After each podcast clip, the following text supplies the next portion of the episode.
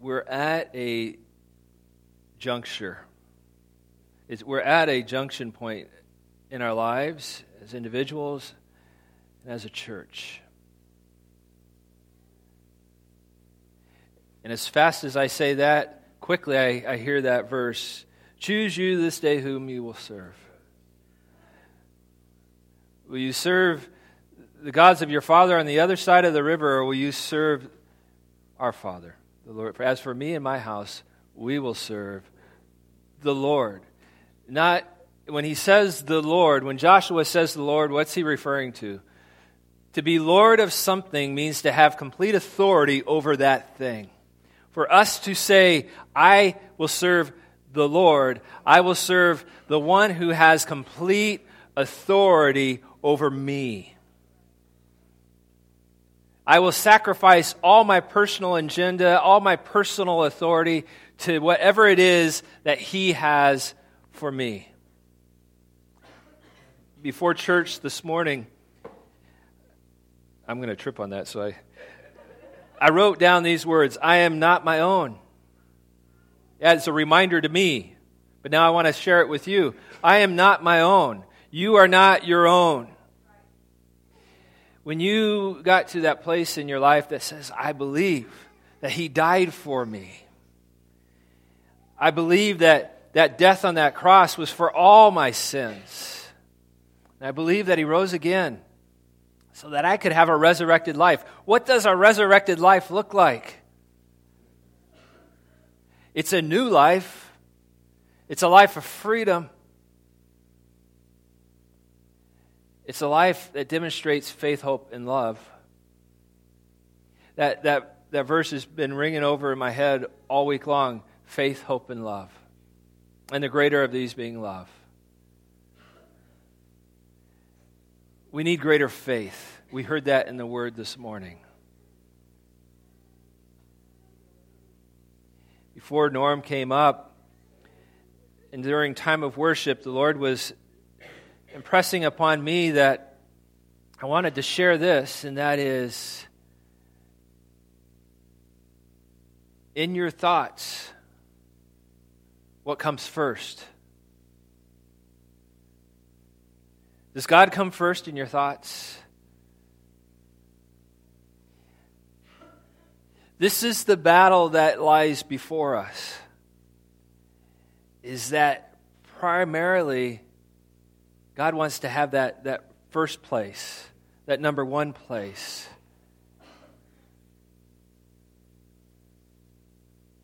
We've got so much that goes on. This is our problem as a country. We turn to God when things are bad. But we don't turn to Him when things are okay. We play.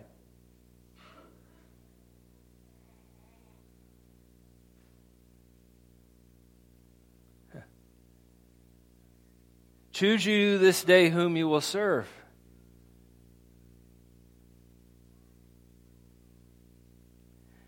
Let me try to get to this message. This um, last week we talked about declaring our independence over those things that have held you bond, bound and those, those chains that bind you, those, that prison that maybe of despair or depression or poverty or whatever it might be in your life declare your independence. But then, as quickly as we declare our independence, we have to know that there is a battle that will come. The battle that comes in, in our history as a country was known as the Revolutionary War. And, and as we declare our independence, we need to be revolutionary in how we live our lives. To, a, a revolution has many different definitions. This is the one that I have for you today. It's a fundamental change in the way of thinking or visualizing something. It's a, it's a shift of your paradigm. It's a, it's, a paradigm is the way we think, the way we live, and, and a revolution is to change the way you look at things. I heard, um, and I've been, and it, and it resounded with me, but I heard someone say the other day that we are spirit beings. Maybe it was at men's breakfast. And, it, and it's how I've been feeling more and more lately that, that there's this spiritual realm around us. Everywhere we look, there's, there's something going on in the spirit realm. But then there's so many that are just completely uh, ignorant to it. They don't know that there's a battle going on over their very lives, over their very health in the spirit realm. And, and when I say, well, we need a revolution, we need a revolution in how we see things, our paradigm, and how we view life. We should not be viewing life by what we see with our natural eye, but we should be viewing life and how God sees it through our spiritual eye. Because when you start to see things as God sees them, it looks completely different. It, it, it, looks very much, you can see the things that have happened. We've had two uh, murders in this city in the last couple of weeks. We've, we've seen the tragedies in Dallas, and we've heard the, the, the concerns of the things that have gone on in Minnesota and Louisiana. And we hear about these things, and it stirs people up. But I don't want us to lose sight of the fact that there's something spiritual going on.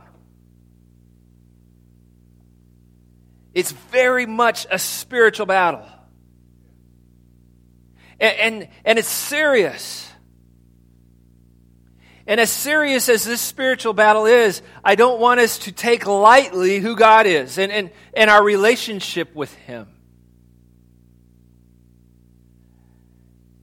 we, we referenced the verse yesterday at men's breakfast, and it was in uh, Romans 6 or 8, where it talks about disciples counting the cost. In, in some ways, it tells in, in that scripture, the way it's worded is it says, you know, you need to hate your father and hate your mother and hate your children, and, and, and, and then just, well, let me go there so I don't misquote it. There it is. You got it. Luke 14. Now, great crowds accompanied him. So, Jesus, this is Jesus during his ministry time. As you can see, I'm not even in my message. Now, great crowds accompanied him, and he turned and said to them, If anyone comes to me and does not hate his own father and mother and wife and children and brothers and sisters, yes, and even his own life, he cannot be my disciple. What? So, here, let me, I'm not going to preach that message. Let me, let me tell you where we're at. I, I, I mentioned, I'm, we're just going to talk about men's breakfast yesterday. I, I want to encourage you in this area, and that is to become a disciple of Christ. A full on disciple of Christ. Not a wishy washy Christian. Not someone that just walks around and says, Yeah, I believe I did that once in a church. No, I'm talking about being a disciple. Full on, I'm going to go after this teacher that I call Lord, authority over everything and I'm going to be his student. That's what a disciple is. I'm going to be a student of Christ. That's what a disciple of Christ is. It's being a student of Christ. I'm not going to be just a church attender. I, am not going to. I, I'm not going to just have a Bible that sits on my coffee table. In fact, um, we had some friends in town this last week, over the weekend. Many of you know Pam and Mike Espinoza, and they were here. Many of you got to see them. And they were telling us the story of the first time they came to church here and how embarrassed she was because her husband was so uh, insistent that they come. And when they came, everybody slept except for her. And, uh, and so she was so embarrassed, didn't want to come back. And then, but when they finally came back, and my dad was pastoring at the time, saw them, he noticed their Bible. And their Bible had been very well used and he made comment. He says, Oh, you use your Bible. Because he could tell it had been read and been used. That's, that's a sign of a disciple. Having a Bible doesn't make you any more a Christian, but having it read makes you a disciple. I, I hope you're understanding what I'm saying. What, what God has called us to be as a church is to be disciples of Christ. And I'm not talking about just gaining a whole lot of head knowledge. I'm talking about figuring out how to live your life in such a way that I know He is Lord of all and I can demonstrate that in my daily living. Are we, are we a church that comes on Sundays only to go to the workplace and act like we've always been before. You know, you should be able to encounter God in such a way that your life changes daily. It says in the scripture, from glory to glory, He's changing us. So, so we'll change over time, and then as we're changing, that should be demonstrated even in the workplace, in our homes. When, we, when we're getting together with friends and family, they should see a, a noticeable change in our lives, an increased faith. But God wants us to be His disciples to the point where He would say uh, to these great crowds, If anyone comes to me and does not hate his own father and mother and wife and children and brothers and sisters, some would say, Well, see, I told you God's a hater. No, that is absolutely not true. God, by definition, is love. And, and what God would ask you to do is look and put all that aside. You know, there's some people that won't go to church today because of their father or their mother or their sons or their daughters, because they're busy serving them. And someone say, well, it's good to serve one another. Not before God. We should serve God first, and then, with the heart that God gives us, serve others. And the heart that God gives us to serve others is so much better than the heart that we have all on our own. We need a revolutionary war to happen in this town. And what that is, is that's revolutionaries rising up and saying, we're no longer going to see life the way that we've always seen it. We're going to see it through the eyes of God. We're going to be disciples of Christ. We're going to pursue all his teachings and all that he has for us, which is faith, hope, and love, amongst a plethora of other things. And we're going to change the way we see things, the way we do things, and the way we think as a community. But it has to start here, in this community. It has to start here, in this individual. I need a revolution in my own life where I see things completely different, and it's been happening. I thank God that, that I'm still learning and I'm still growing and I'm still developing in Him. Has it, has it stopped at times? Yeah. And I'm not happy about those times. I can tell you it's harder when you're growing in Him, but it's only hard because your flesh is being crucified. Because the truth is, the Spirit's at peace. It's over. It's, there's, so much joy to be found living in the Spirit.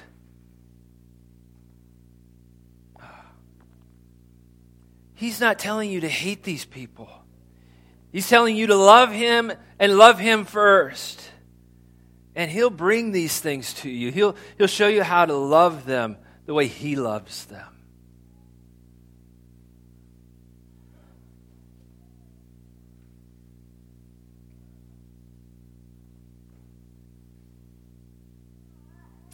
John Piper has a quote. It says, If you gladly, if you live gladly to make others glad in God, your life will be hard, your risks will be high, and your joy will be full.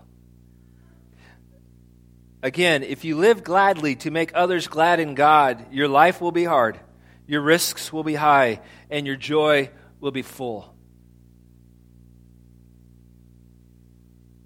That's the life of a disciple.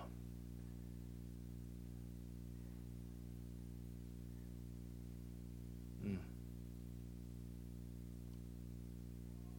What, what's going on right now in, in, in, this, in this world today is, is evil.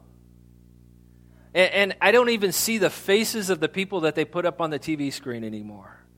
Because what's behind it isn't them, it's evil in the world. But when evil rises up and starts to take life and starts to dismantle society, where's the church? Where is the where are his disciples? Because it's at that moment in time that the church should become more relevant than it's ever been before. Because therein lies the answer. Someone to know what is the what's the problem so we can have the answer. Well, the problem is good versus evil. The answer is He is Lord. and he has authority over all, and the victory has been won. But the church has to rise up and declare that and let people know that that is indeed the truth. We, we've read this, this verse over and over and over again. You've probably seen it in Facebook numerous times this week alone. But in Second Chronicles 7:14 it says, "Then if my people who are called by my name will humble themselves, humble themselves from what? Humble themselves from their own life. My life is not my own. Will, will humble themselves to the point, God, you can have it all. I just want to be yours. If they will humble themselves and pray and seek my face and turn from their wicked ways. Are we seeking his face? Are we praying? Are we on our knees till they bleed? Are we fasting? Are we in the word and seeking him? You know, I, I, don't, I'm not here today to say you're a bad Christian because you don't fast and because you don't pray, but I'm telling you, desire to be a disciple. I'm not shaking my finger at you. Uh, it's not my intent today. My intent is this. Enter into the fullness of what he has for you. The fullness of what he has for you is found when you pursue him as a disciple. Get into his word, be on your knees in prayer. Take a minute and, and examine what has he done for you. Hit the pause button of a crazy life and say, What has he done for me? Well, he saved me. He's healed me. He's, he's taken me from a, life that was completely lost to a life that now I have eternity where I can worship him forever and ever and ever. And great will be the joy of it. What has He done for you?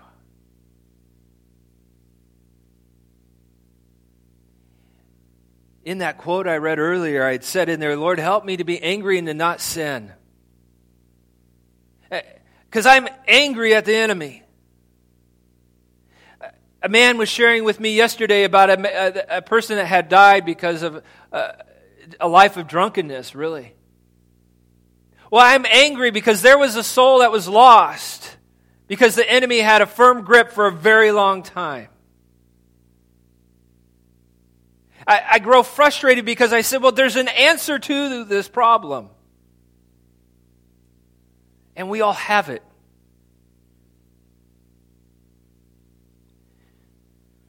Let me stick to my notes so I quit yelling at you.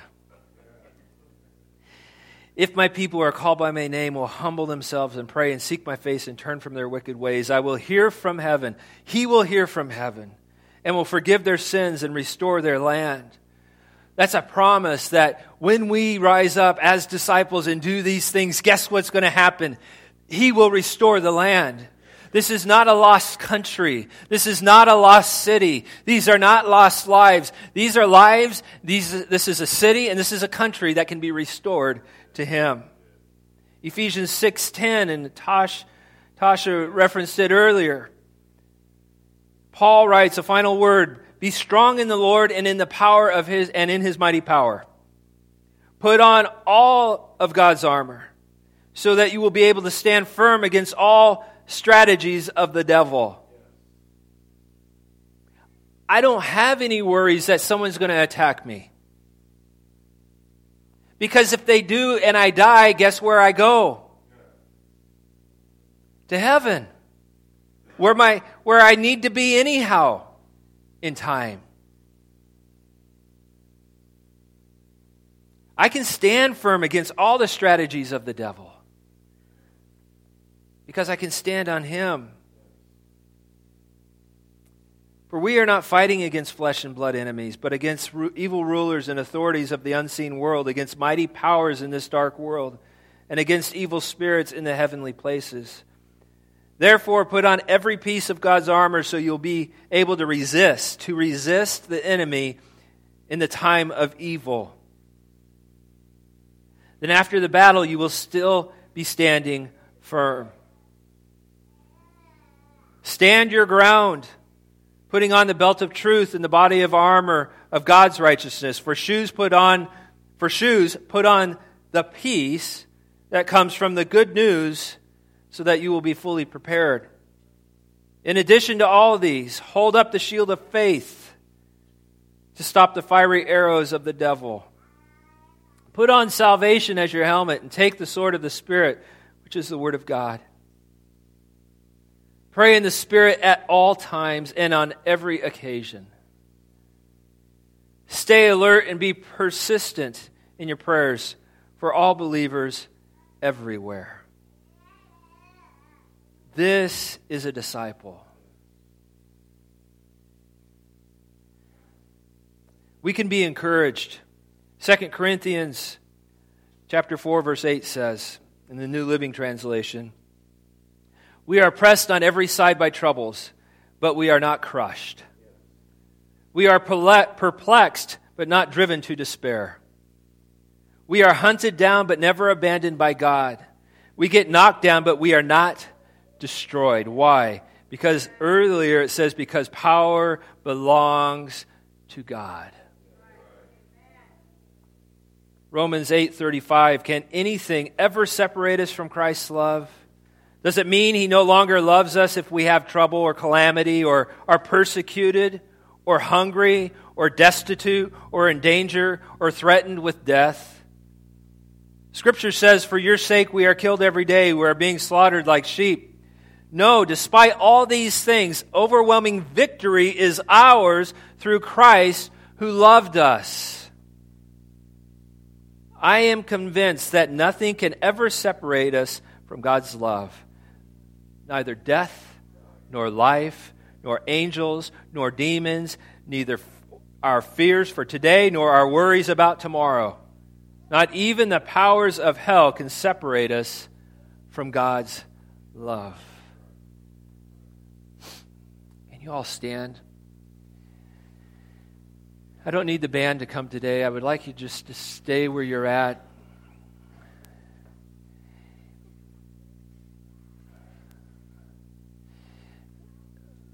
This is the this is the part that might get different, but what I would like us to do is to move out of our seats and circle around this room and join hands with one another. Might have to move out to the outside there. Look at all these beautiful people.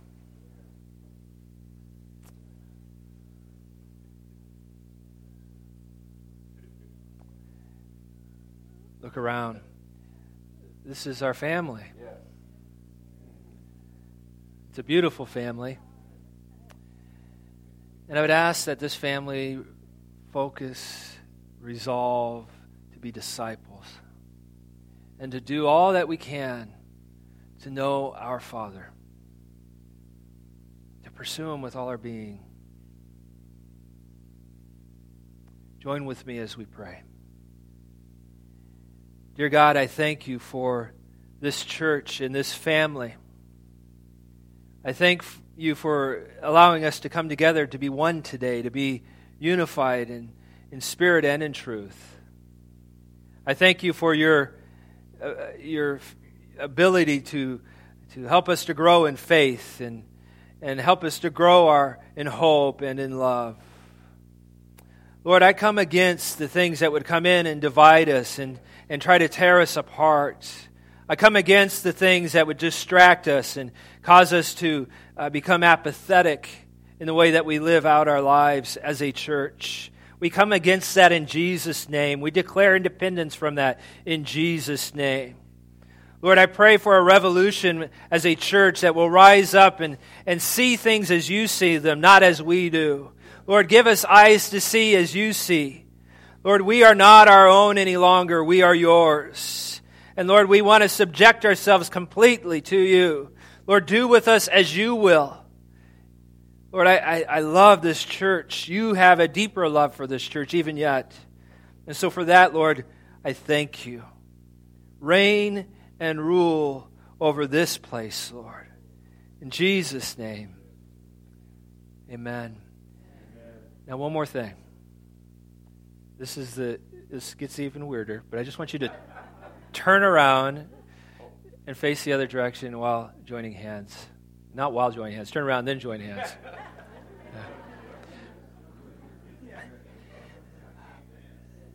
I want you to just, if you would, close your eyes and just picture the city around you. Picture the community around you and the community that we are called to serve. As we faced one another to uh, come against the things that would divide us, that unity and that resolve to be disciples is the unity and resolve that's needed for us to go out. To go out and reach the community that we face. To go out and preach to those that are hurting and to love on those that need to know love. To demonstrate God's kindness and his heart for humanity. Let's pray. Dear God, I, I thank you for this city. Lord, we declare hope, we declare peace, we declare joy, we cl- declare victory over this city. This city is, is not one that happened by accident. It was established over time. But in it, Lord, I know that your church was also established. Not so that it could be hidden in four walls, but so it could be very present in the midst of the city. And so, God, I ask you that you would raise up within us a resolve to go out and be an army of love an army that pursues peace and joy for those that are hurting and are lacking peace and joy in their lives. Lord, help us to be a light. Help us to be salt in a community that needs to know you. Lord, we resolve now that we will leave this place to go out and not be uh, less than what you've created us to be, but to be all that you've purposed for us to be.